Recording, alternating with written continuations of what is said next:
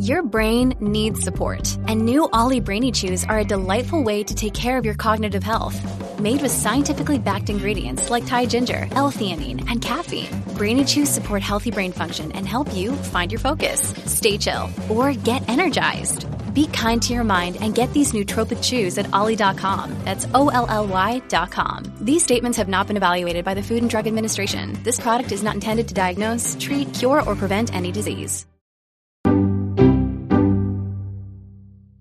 Welcome to the Violin Podcast. I'm your host, Eric Murgala, where I interview violinists from around the world. If you're new to the podcast, thanks for joining us today. Be sure to subscribe to the podcast for future episodes. My guest today is a Baroque violinist based in New York City and has earned violin performance degrees from Temple University's Boyer College of Music, Manhattan School of Music, and the Juilliard School for Historical Performance.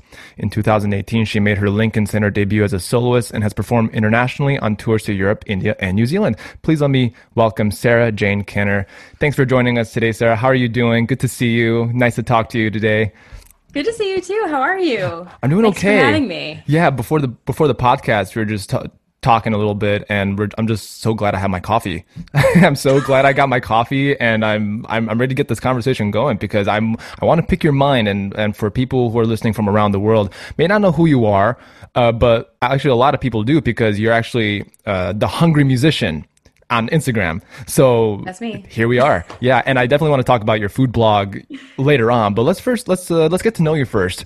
How did you get started with the violin? How did Baroque violin kind of get into your life? And maybe we'll steer the conversation from there. Sure.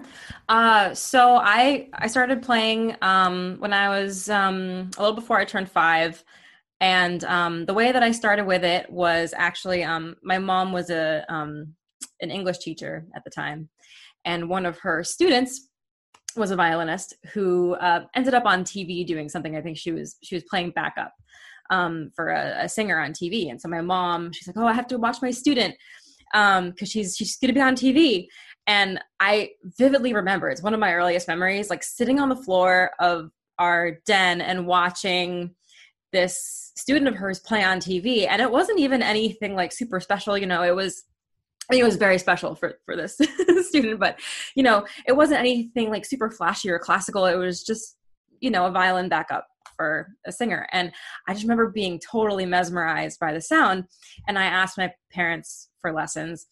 And I was so impatient to start lessons and to get my violin that I started pretending to play on chopsticks. So that was my entry into the violin world. Yeah, it's almost like if you're a Suzuki student, right? There you get the cardboard box and you get like the wooden bow, like it's like a big stick, right? It's kind of similar to that. Yeah. And I remember my very first violin lesson when my teacher came to introduce herself and to, you know, meet us. And I was so excited to show off what I had been practicing, and I played her a little something on my chopsticks. That's amazing. Yeah, I love that. Yeah. Just did the instrument that you had, did it have strings on it? Was it kind of like that cardboard violin where it was just you're just making like cardboard sounds, or did it have strings on it? Oh no, it was literally just chopsticks. Like take out chopsticks. Just take out chopsticks. Oh my god. Okay. Yeah. That's amazing. I'm sure you had like amazing form, you know, because it's you know. But yeah, so that was sort of my entry into violin. And then it was really, you know, it was a big part of my life, but I didn't really think about doing it professionally until high school, and pretty late into high school, actually. You know, when I started thinking about college, I wasn't really sure if I wanted to go into music because I really loved it, but I didn't know if, you know, I wanted to dedicate my entire life to it yet. But it became pretty clear as I started, you know, preparing for auditions that this actually really was what I wanted to do. And so I think I probably had a little bit of a different approach to it than a lot of other conservatory students, in that, you know, I wasn't really sure yet. But, you know, I went to a university first because I wanted to have the flexibility of, well, if I, you know, try it and it turns out that I really just want to keep it as a, you know, a passion and not as a career as well, then I'll have some flexibility in, you know, changing. But obviously there was no need, you know, for that flexibility because I was just so happy having that as my career path. And while I was at Temple University, I ended up taking, in my junior year, I took a history course that was dedicated to the life and music of Bach, J.S. Bach. And I... Not the CPE remember, Bach. Not about, we're not about that life. We're about the granddaddy J.S. Bach. We're about that. We love CPE too, but I just wanted to specify because yeah, for all the violin nerds listening to the podcast and us included. Yeah, exactly. So, and I just remember at the time, you know, I knew about period instruments. I knew about historical performance, but it wasn't really a thing that I knew a ton about, and I didn't know the scope of, you know, performance practice and, you know, all of that. Just, it wasn't really on my radar. And so I took this course, and the professor who taught the course, he himself is a Baroque flutist. And so all of his examples that he showed in class of recordings and all that, they were of period instrument ensembles or soloists, you know, singers that specialize in early music. And I just remember being totally enthralled by the sound world and everything. I was like, whoa, this is something I want to do. And Temple was a really good place to be because they had a lot of people there specializing in early music. Philadelphia has a really, really wonderful early music scene. And so it was just kind of a perfect setup for me. And I ended up taking the next semester a historical performance practice course. So it was a little bit more, it was a little bit more specialized to the actual performance of early music and the research. And it was so cool to me how all of this music I loved, not even just early music, could fall under the umbrella of historical performance.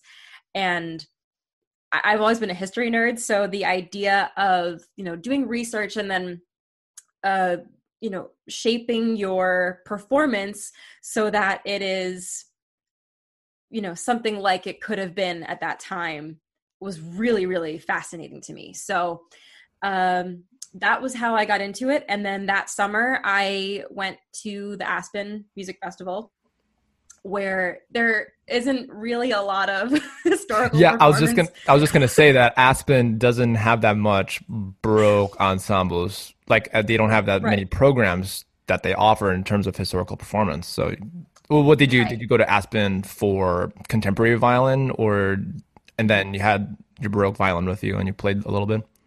Yeah. So, well, sort of. I'll kind of I'll try to condense the story, but it's, so I applied to Aspen before Baroque violin was even on my radar. And I went for the full 8 weeks, and, you know, I went in at the time, my goal was to be an orchestra player, and I was so excited, you know, 8 weeks of really intense orchestra, really intense lessons. I was working on a Prokofiev concerto at the time. Like this stuff was not really on my radar as like a potential career. It was on my radar, like, I'm really into this, and like, I want to, you know, make this something I do, but it wasn't like, I'm going to pivot everything I'm already working on. And while I was there, they, at the end of the program, like in the final week of the program, they were doing a Monteverdi opera in the Opera Center. And they had sent out an email to everyone saying, hey, who has experience with period instruments? And I didn't really, like, I had fiddled around with the bow a little bit, but I wasn't taking lessons. I wasn't experienced yet. But I said yes, because I wanted to try it. And when we got to rehearsal, the project was directed by Jane Glover, who is an incredible director, conductor, and, you know, I don't think I realized like whose presence I was in. And so I came in like, yay, I'm going to play some, you know, Baroque, play some Monteverdi, casual. Yeah. I was like, let's go, guys. And I got there and I was like, oh, these people, they really, this is the real deal. And yeah. And they had flown in people in from New York, professionals to, you know, play continuo. And I think that they realized that the violinists from the program didn't quite have the experience that they thought they did. So they brought in a violinist from New York, Leah Nelson, who ended up coaching us for 2 weeks, like really intensive Baroque style string playing. And she ended up becoming like my teacher and mentor in New York. Before I went to Juilliard, even while I was at Juilliard, I still continued to play for her. And now that I'm out of Juilliard, I still play for her. So that was kind of officially my induction into the Baroque world, was at Aspen. Yeah, into the Baroque niche. Yeah. But you mentioned something very interesting because while you were doing this Monteverdi opera, I think little do we know, or for anyone who's listening, that the Baroque style is completely different in terms of technique, playing style, as we're, you know, as our ears are really used to, you know, in the 21st century, right? And even looking back on, you know, recordings from 20th century, it's still very different. And the Baroque style, I love Baroque violin. I've never really tried it, but hopefully one day I get to. I feel like I have such a huge wingspan for as a violist. People tell me I should be a violist, but I love violin. Sorry, violists out there. But talk about your journey through Baroque violin. What kind of opportunities did it give you, and why do you enjoy Baroque violin so much? Why not just stick to contemporary? Well, I think I've always been the kind of person who doesn't like to, you know, go on the beaten path. I like to go do my own thing a little bit. And, you know, when I graduated Temple, I still was kind of under the, even though I had already begun, you know, taking lessons on Baroque violin and I really, really loved it, I was not yet committed to making it my career. So I did my first master's at Manhattan School of Music. And while I was there, I was doing all the things that I loved. I was playing in orchestra, playing Strauss and, you know, Mahler, Bruckner, whatever, like all these, you know, all like the late romantic symphonies. Yeah. And, you know, working on like Tchaikovsky concerto, and I was having fun, but, you know, on the side, I was still continuing to study with my teacher in New York, my Baroque teacher in New York. And I was doing some, you know, workshops and activities on the side with Baroque violin. And it reached a point when I was about to graduate Manhattan School with my master's. It was like the beginning of my second and final year. And the Juilliard program had been on my radar and I really, really wanted to go. And I had a thought, I was like, well, you know, I'm really not that prepared. Like I have been taking lessons. I've been practicing Baroque violin. I've been really working hard at it, but I just don't know if like I'm Juilliard prepared. So I thought, well, maybe I should take a year off. And then I went to my teacher at Manhattan School, and she knew kind of tangentially that I was doing Baroque violin, but I don't think she realized like how serious I was about it. And I was terrified to tell her, because not because I didn't think she'd take it well, but just because I'd never told her before. So I went to her and I said, hey, so I'm doing this thing and I'm really serious about it. And I want to go to Juilliard for Baroque violin. And I think I want to apply this year, but that is going to require me to, you know, be focused, putting a lot of my focus and attention on Baroque violin. And I just want to make sure you're okay with that. And her answer, she was so enthusiastic. She was like, oh my God, you absolutely have to do it. Like, it's so amazing. You have to play in studio class. You have to show everyone about Baroque violin, because at Manhattan School of Music, it's also not really a thing there. Must have been the real shock for you, where your teacher was like incredibly supportive of you. You know, I know some teachers would be like, oh, like, let's take a step back. Like, you've spent so much of your time on contemporary, and then all of a sudden you want to make a switch, especially, you know, if you're talking like in terms of career development and furthering your career in music, right? That's kind of a big shift in kind of like 1 year. So yeah. So talk about that transition where you were focused on getting into Juilliard for the historical performance program. It was like I'm sure that's a loaded question. Oh my God, that year was absolutely insane. Yeah. But like I said, I mean, and also I wasn't necessarily shocked, you know, because she was a teacher who had been really supportive of me and, you know, what I wanted to do. And I think it was mostly just intimidating because, yes, like you said, a lot of people have, you know, sometimes they have preconceived notions of Baroque violin. Some people believe in historical performance, sometimes they don't. And I like I said, I'd never talked to her about it, so I didn't really know what to expect. But yeah, it was really, really wonderful. And so she was incredibly helpful in that process. You know, she listened to me play all of my Baroque repertoire every week.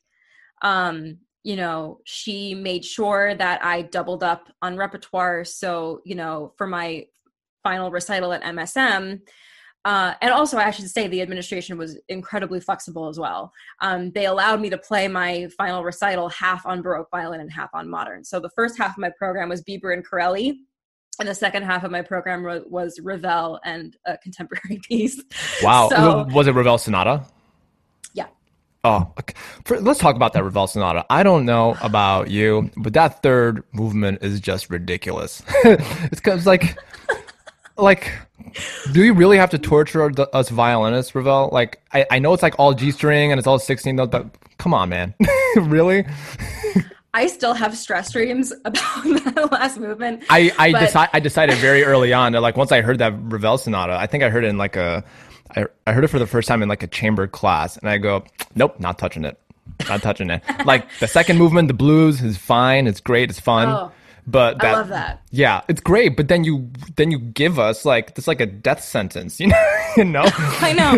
It was so funny when I decided that I wanted to learn it. You know, I knew about the last movement. I knew it was there, but it was the kind of thing like la la la la la la la. Like, I'll get to it when I get to it. So it's like, first movement, great.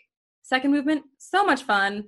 Third movement, all right, let's buckle in, guys. Let's go. And it took me a while. Like, I really sat down and like made sure that I practiced it super, super, super slowly. It's one of those things where you can't do it up to tempo until you've done it. Right. I would almost compare it to maybe, I don't know, maybe like the third movement of Barber Violin Concerto. Yeah, like, you know, it's kind of random, and you have like these triplets, you know, running triplets all over the place, and you know, you're just going, you're not stopping.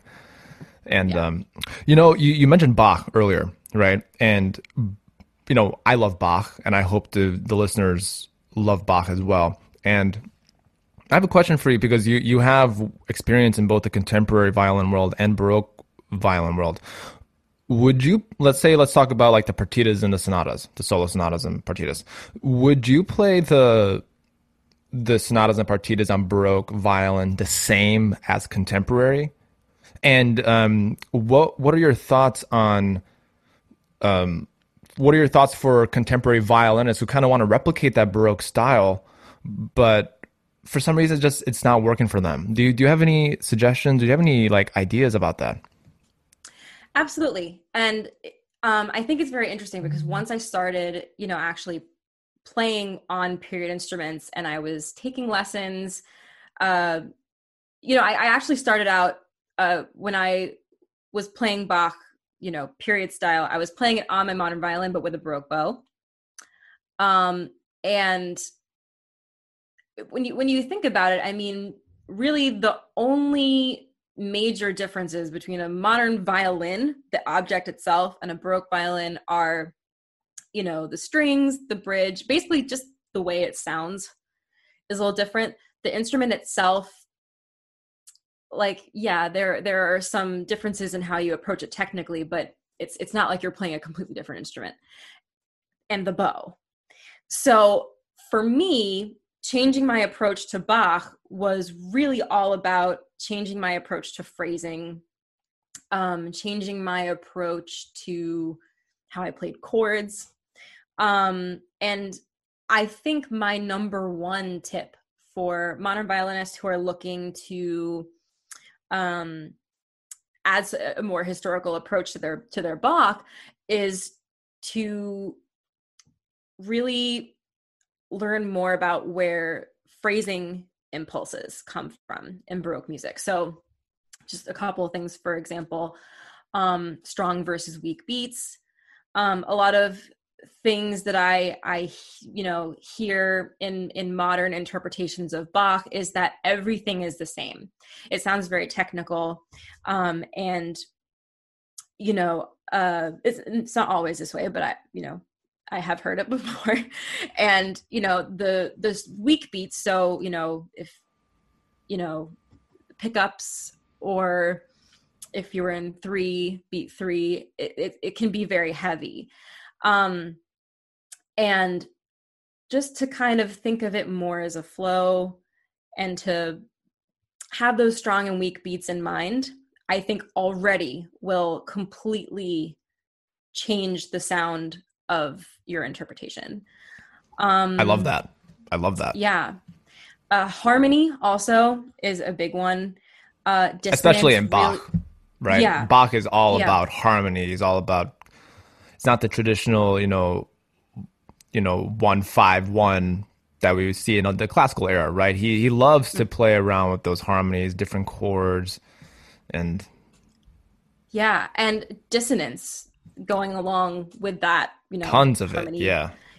It's, and I think sometimes we want to shy away from them.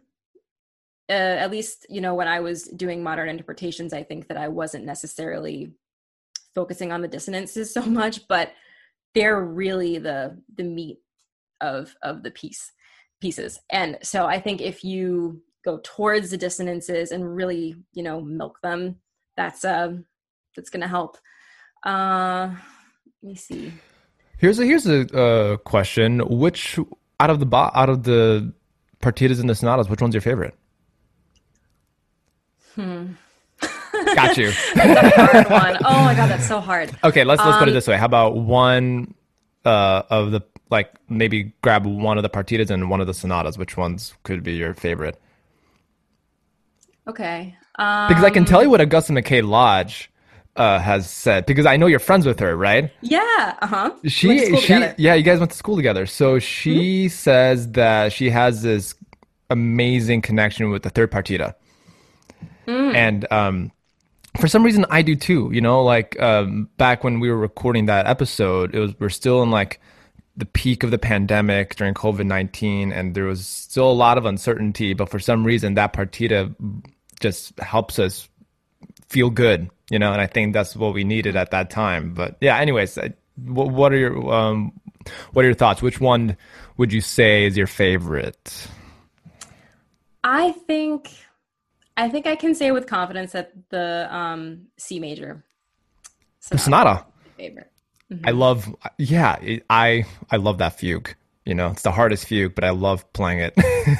Yeah, and it's just such an interesting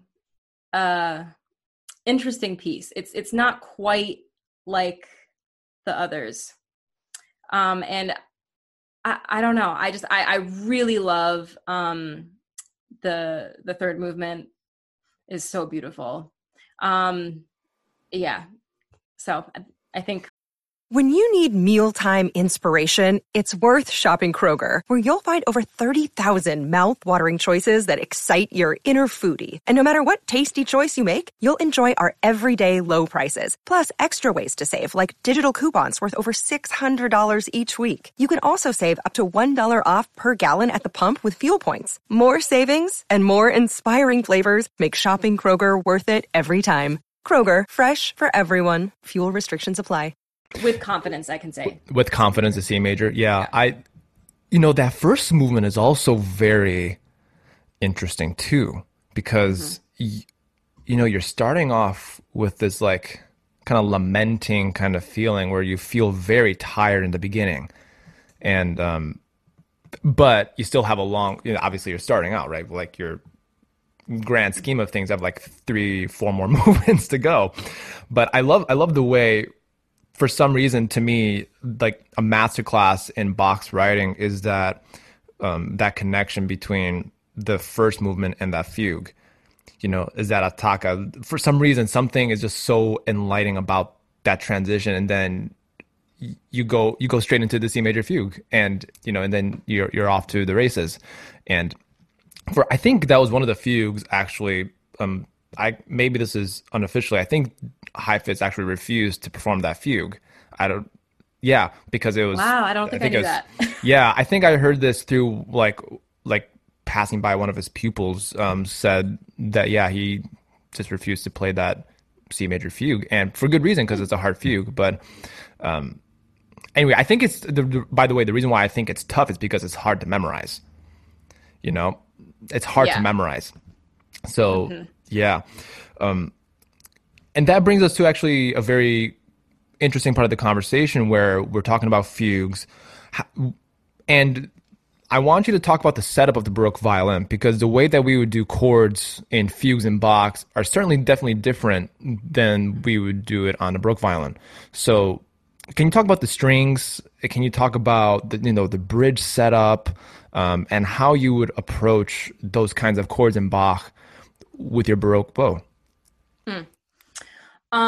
So in general, the bridges on Baroque violins are flatter. So it's much easier on the Baroque violin, I will say, technically, to have a seamless roll of a chord, or however you want. It doesn't have to be a roll, but it's easier to get all the notes in the chord smoothly. On a modern violin, you hear a lot of like da da, like a lot of like a massive ba dum ba ba ba dum bum ba da, right?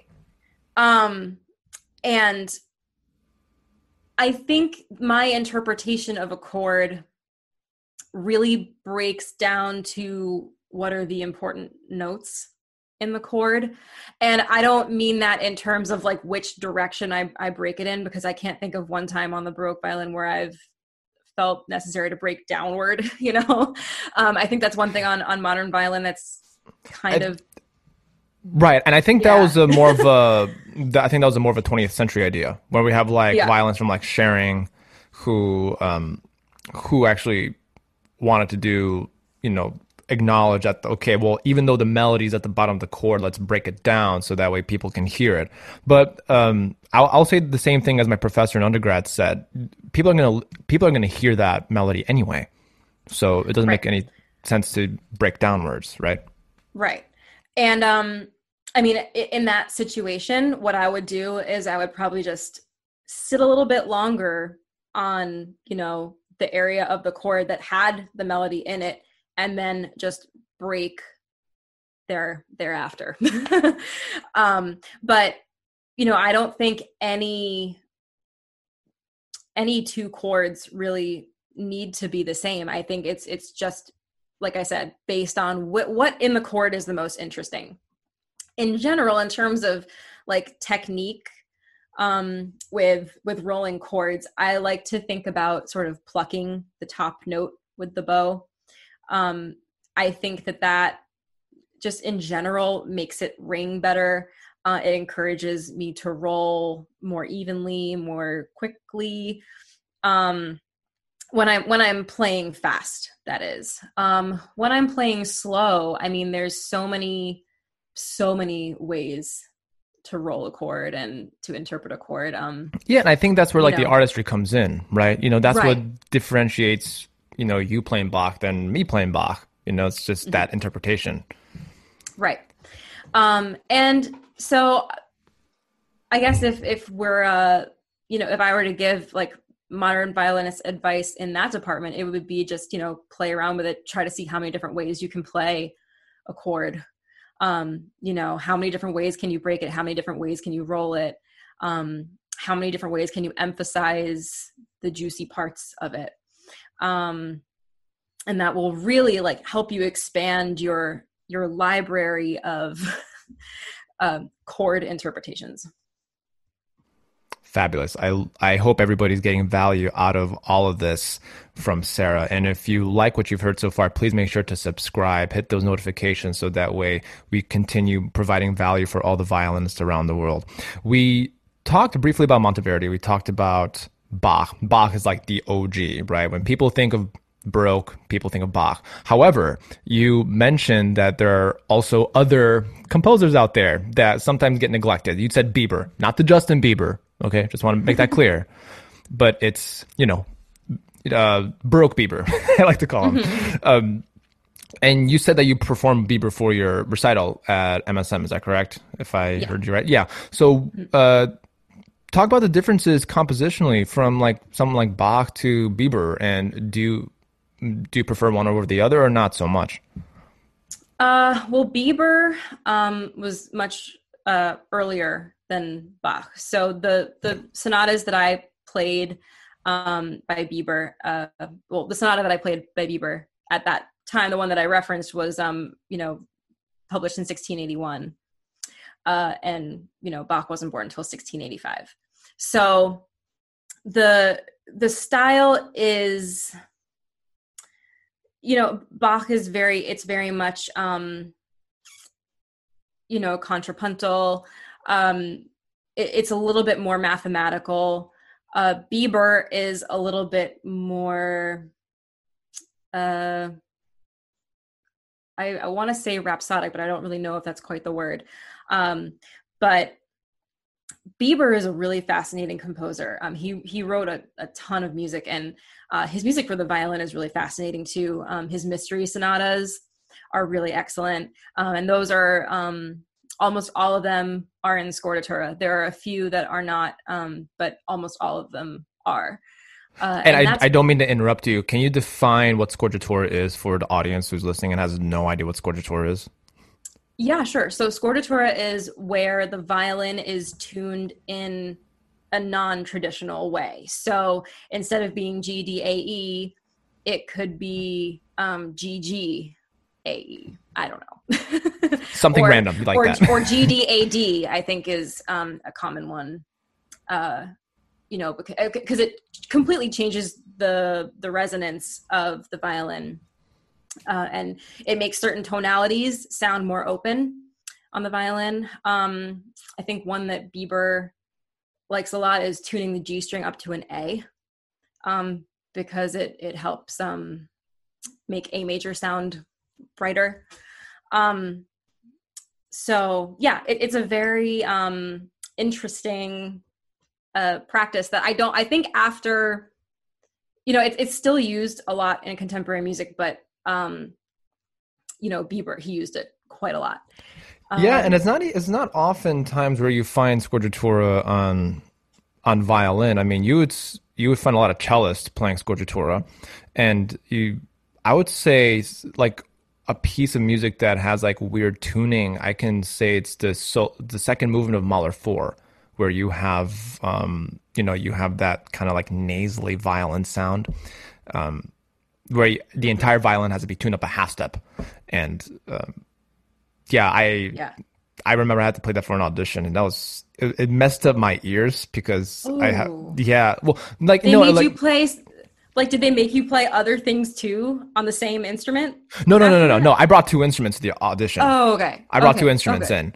Yeah, it was really funny because during that audition, people were like, "Oh yeah, they're smart." Like there was a studio person, like another person in my studio who we shared the same instrument for this audition, and they were like, "Can we borrow that violin for the audition?" And we're like, "No, it's our professor. Sorry." Yeah, I've seen performances of like the Biber Mystery Sonatas where there's like a table full of violins that the performer has to rotate through because there's just no way, like you can't. Not to mention, gut strings are there. The tuning stability is not there. No, not they there. Would not be happy if you tried to pull that. Yeah, no. And it's very funny. In Augusta McKay Lodge's episode, I asked like about gut strings, and our audience is familiar with what gut strings are, but is there like a certain type of gut that you like putting on your violin, like sheep gut or so for me, it really depends on the season. It depends on my mood. It depends on what repertoire I'm playing. I've cycled through a bunch of different brands, and, I'm always sort of experimenting with my setup to see what works best for a particular season. Right now it's very humid. So I'm currently, playing around with what brands are going to work best right now. Like sometimes I find, for example, like Toro is a brand of gut string. It's pretty common. It's not my favorite brand for me. Some people swear by it. It's not my favorite, but sometimes like I'll put a set of Toro on and I'm like, yes, this is absolutely it. And then a week later I'm like, God, I hate this. So it's really strange. Like depending on the weather, the humidity, that will have a big effect on it. Would you say would you say that you would choose different brands of strings for different composers to play on? Not necessarily. I think. Okay. Like you would say, like Biber is like it's on my nerves. I'm gonna put the most raw strings. I'm gonna bang on the strings. Well, I think. I mean, honestly, for me, and you know, maybe this isn't the most like historical approach, but I just go with whatever sounds the best. And so, you know, for example, I use a gimped gut D, which is, it has like a little silver wire running through it, which is not, you know, really historic at all. Yeah. Because you're playing with like a little bit of both, like synthetic and gut. I know that, like Perastro Passione strings, they do a little bit of that. They combine both. Mm-hmm. Yeah. And I was using those on my modern violin for a long time, actually. And I still do. And I was using a Passione G for a while. I've switched to olive recently because I like the sound. I got a new violin 2 years ago, a Baroque violin. So, and that also has a lot to do with it too. Like the instrument, you know, like the instrument that I was borrowing from Juilliard that I used for 2 years there behaved very differently than the instrument that I have now. And so the strings that I preferred for that instrument are not necessarily the strings I prefer for this instrument. So, and I remember when I was first starting out in Baroque violin, I had no idea like what gut strings to use. And I went to someone at a shop who sold gut strings and I was like, can you help me figure out what to get? And they looked at me like, what? Like, I love it. It's like, I'm so clueless. Please help me. Yeah. And, you know, I felt a little silly after that, but, thinking back on it, I mean, yeah, it's kind of annoying and it's a bit expensive to have to figure that out. But, you know, once you have a collection of strings, like I just have a pile of strings, probably this high in my case, that, you know, they're not all used. Like some of them are broken in, some of them are brand new. Some of them I put them on, I played with it for a day and I was like, this is not it. And I took it off and I just put it aside because maybe another time I'll pick it up and it will be the string that I need. So, you know, I think just having a collection and playing around with it's fun. It's a good experiment. Yeah. I always love talking about strings to violinists and see what strings they use. I've experimented with a lot of them. I've used like the pies, I've used the passiones, I've used the dominants, I've even went as cheap as like the tonicas because, you know, I was a Broke college student, so I had to rely on tonicas. And I love this conversation. But going back to the composers, which composers do you enjoy playing on Baroque? You've mentioned Biber and Bach being like completely different musical languages, but which ones do you enjoy performing? Well, right now I'm in the middle of working on a project, which is centered around the violin sonatas of, Pandolfi Mealli, or Pandolfi, just call him Pandolfi, who was also a 17th century composer. And I think the 17th century music for me really, like, I'm very at home with that repertoire. So like Biber is included in that. Corelli is included in that. And Monteverdi is included in that. Just, you know, there's so much repertoire in the 17th century, and it's also unique. And Pandolfi specifically, he composed in the Stilus Fantasticus, which is, you know, a very virtuosic kind of unpredictable, style that a lot of composers at that time favored. But the reason why Pandolfi is so unique is I feel like it's just completely off the wall. Like it's completely unpredictable. And also at the same time, a lot of what he writes is just incredibly beautiful. And it can go from, you know, absolutely insane to, you know, calm and, you know, enchanting just in a second. And so that's why I enjoy it so much. And I think with that music, you know, there's not that many directions to it. There's not like dynamics written everywhere. There's not, you know, crescendos. There's really none of that in Baroque music, you know, sometimes, but it's not like we see in modern music, but right. Yeah.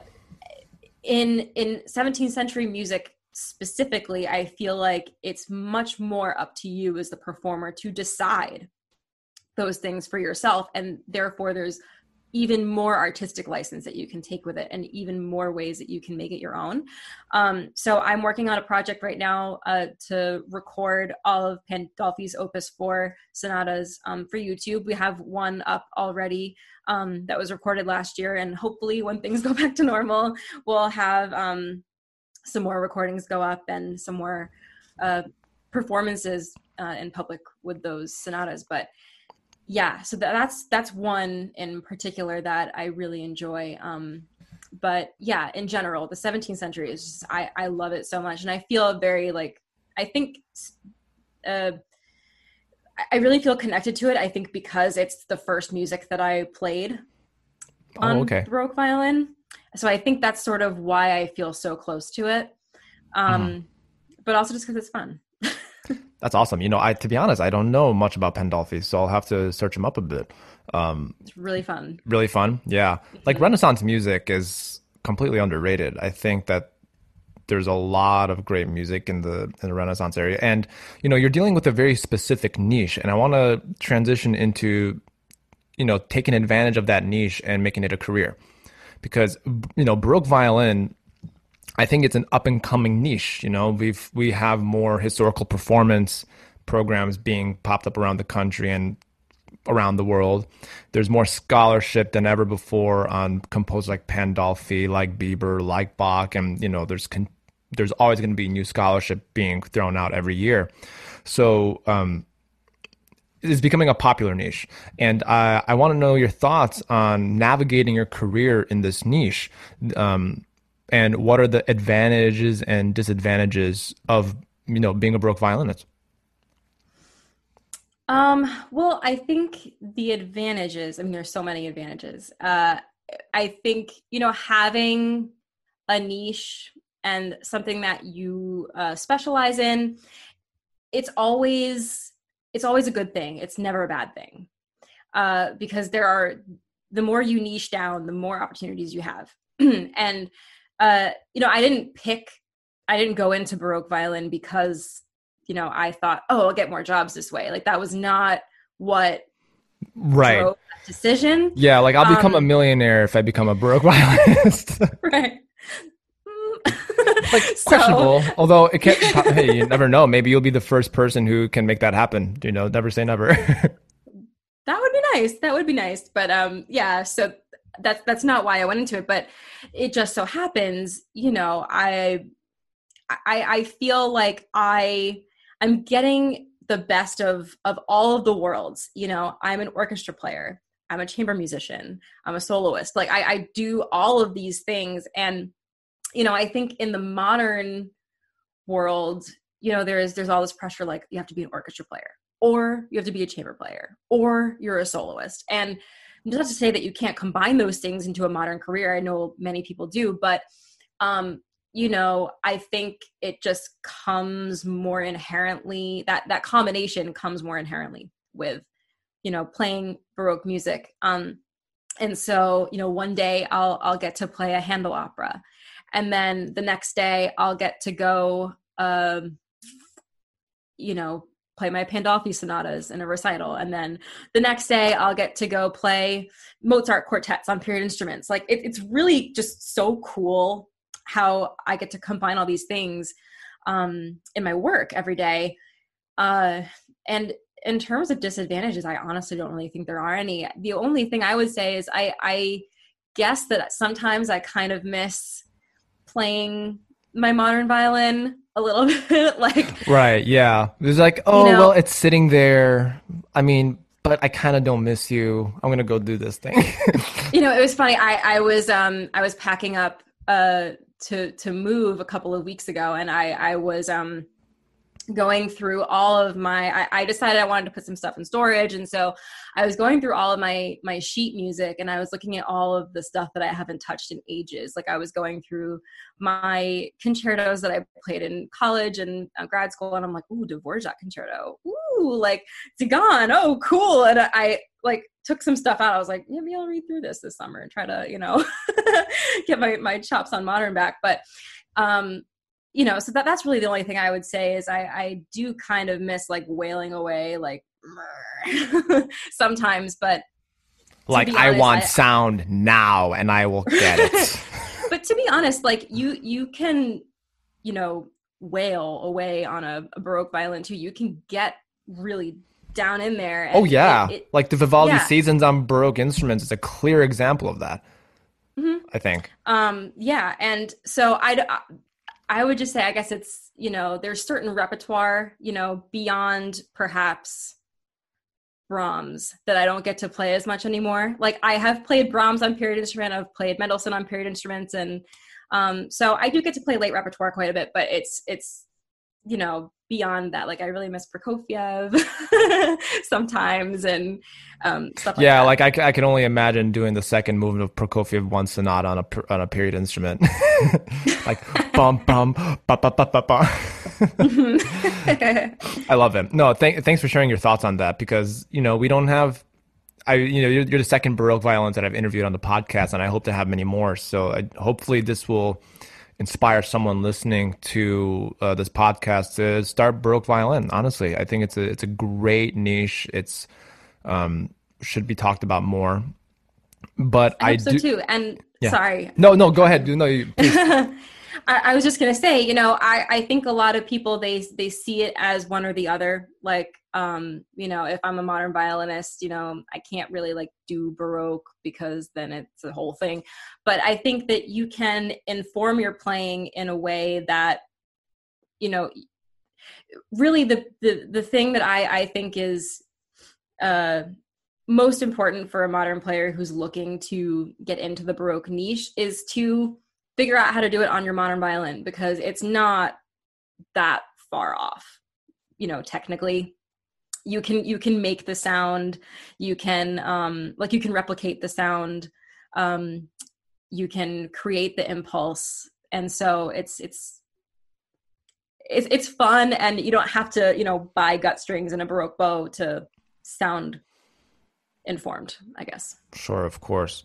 And you very clearly talk about your love for Baroque violin and your love for food on Instagram. You have, you know, you have over, what is it, 10,000, 12,000 followers, and you get to share your journey and your recipes, because, you know, my wife is a big foodie as well. And she's actually turned me into a foodie, honestly. Like, you could just give me like, maybe 4 years ago, you could give me like any food, I'll just eat it. But now I'm like, my palate has now been more refined as, thanks to her.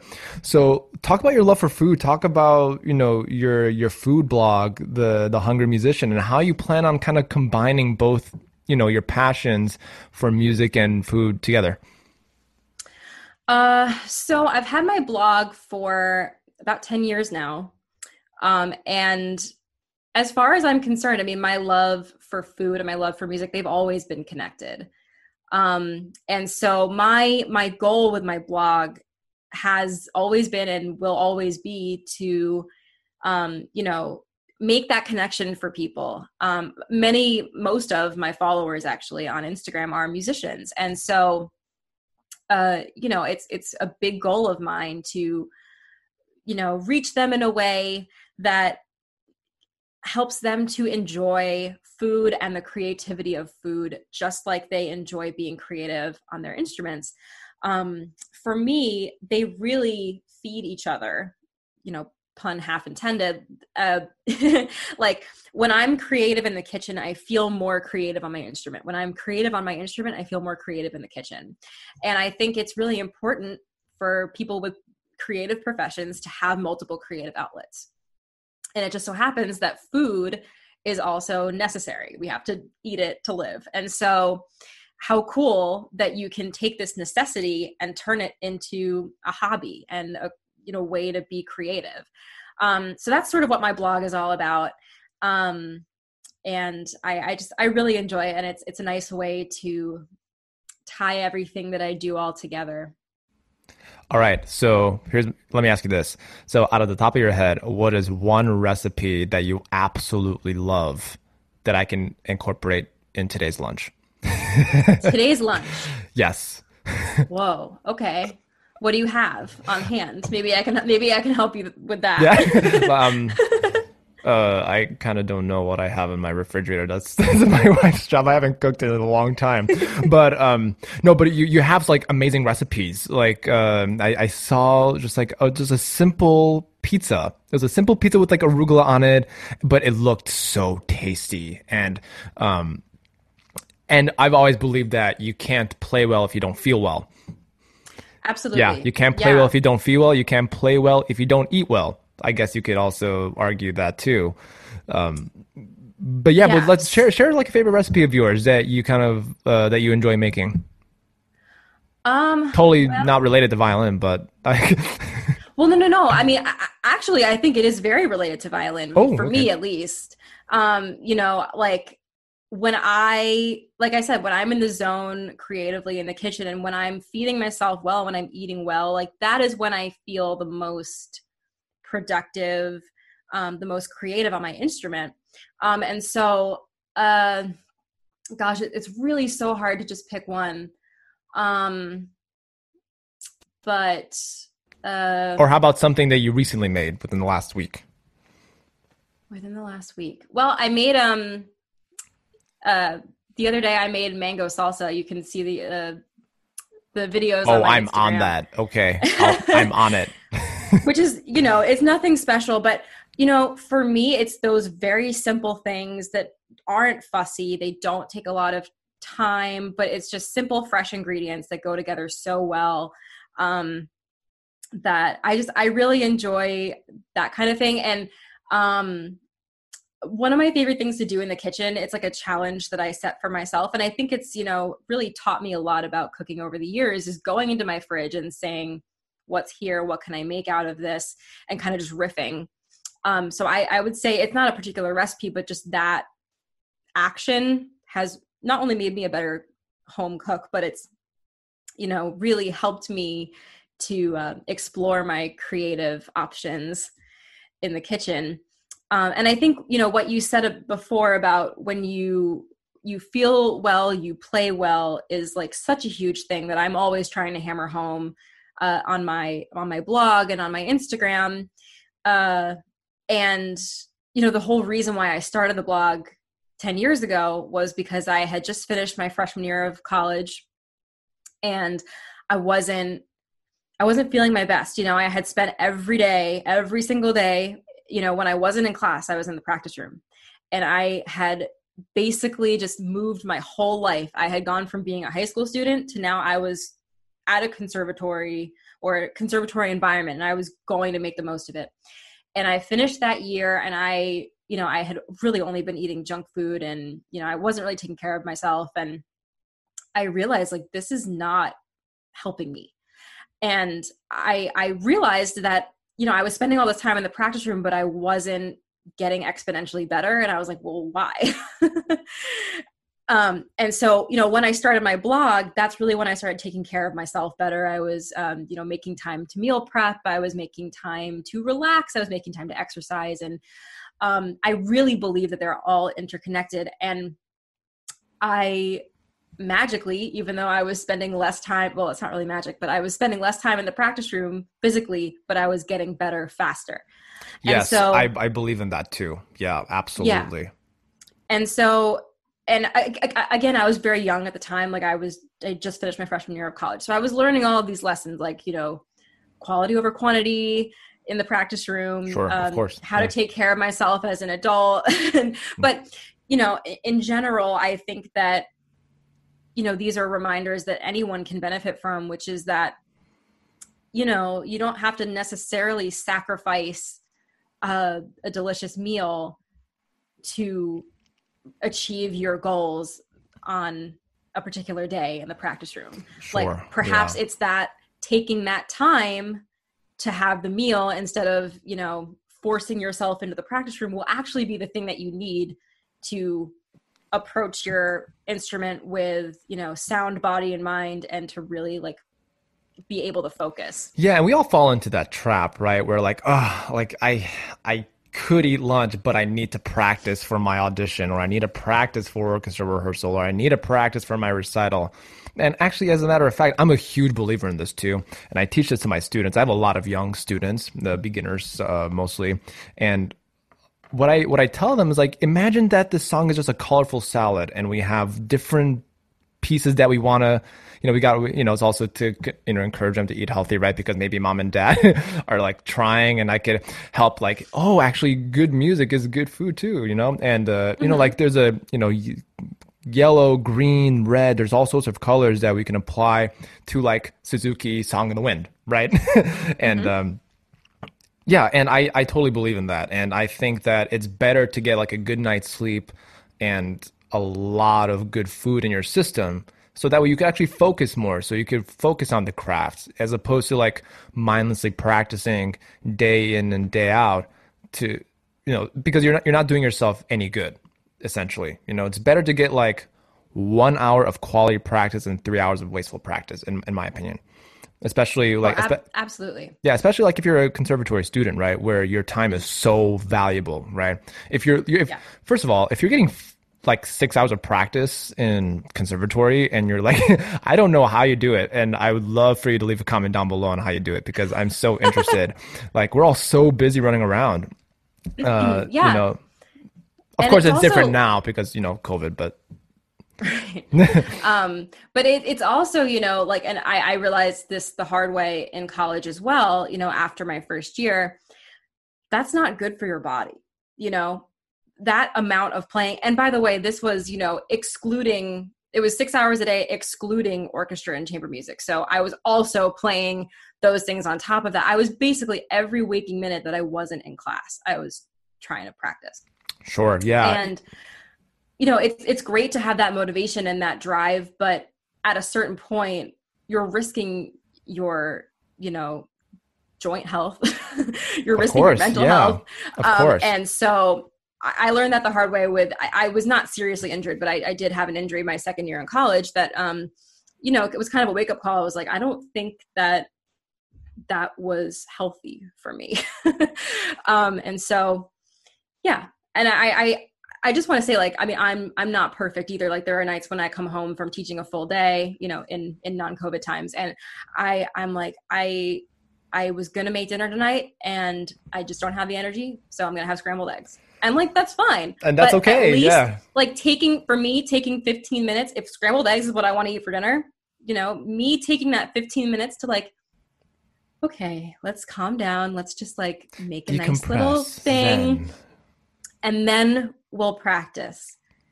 Even that, just like taking that 15 minutes is like, okay, I'm ready now.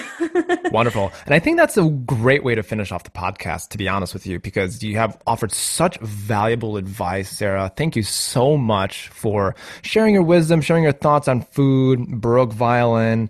And I hope to have you on the podcast again, and hopefully in person when we're all kind of done with all this craziness. So ladies and gentlemen, Sarah Jane Kenner, thank you so much for tuning into this week's episode of the Violin Podcast. If you like what you've heard, please make sure to subscribe, hit those bell notifications for future episodes of the podcast. And Sarah, thank you so much again. Thank you, Eric.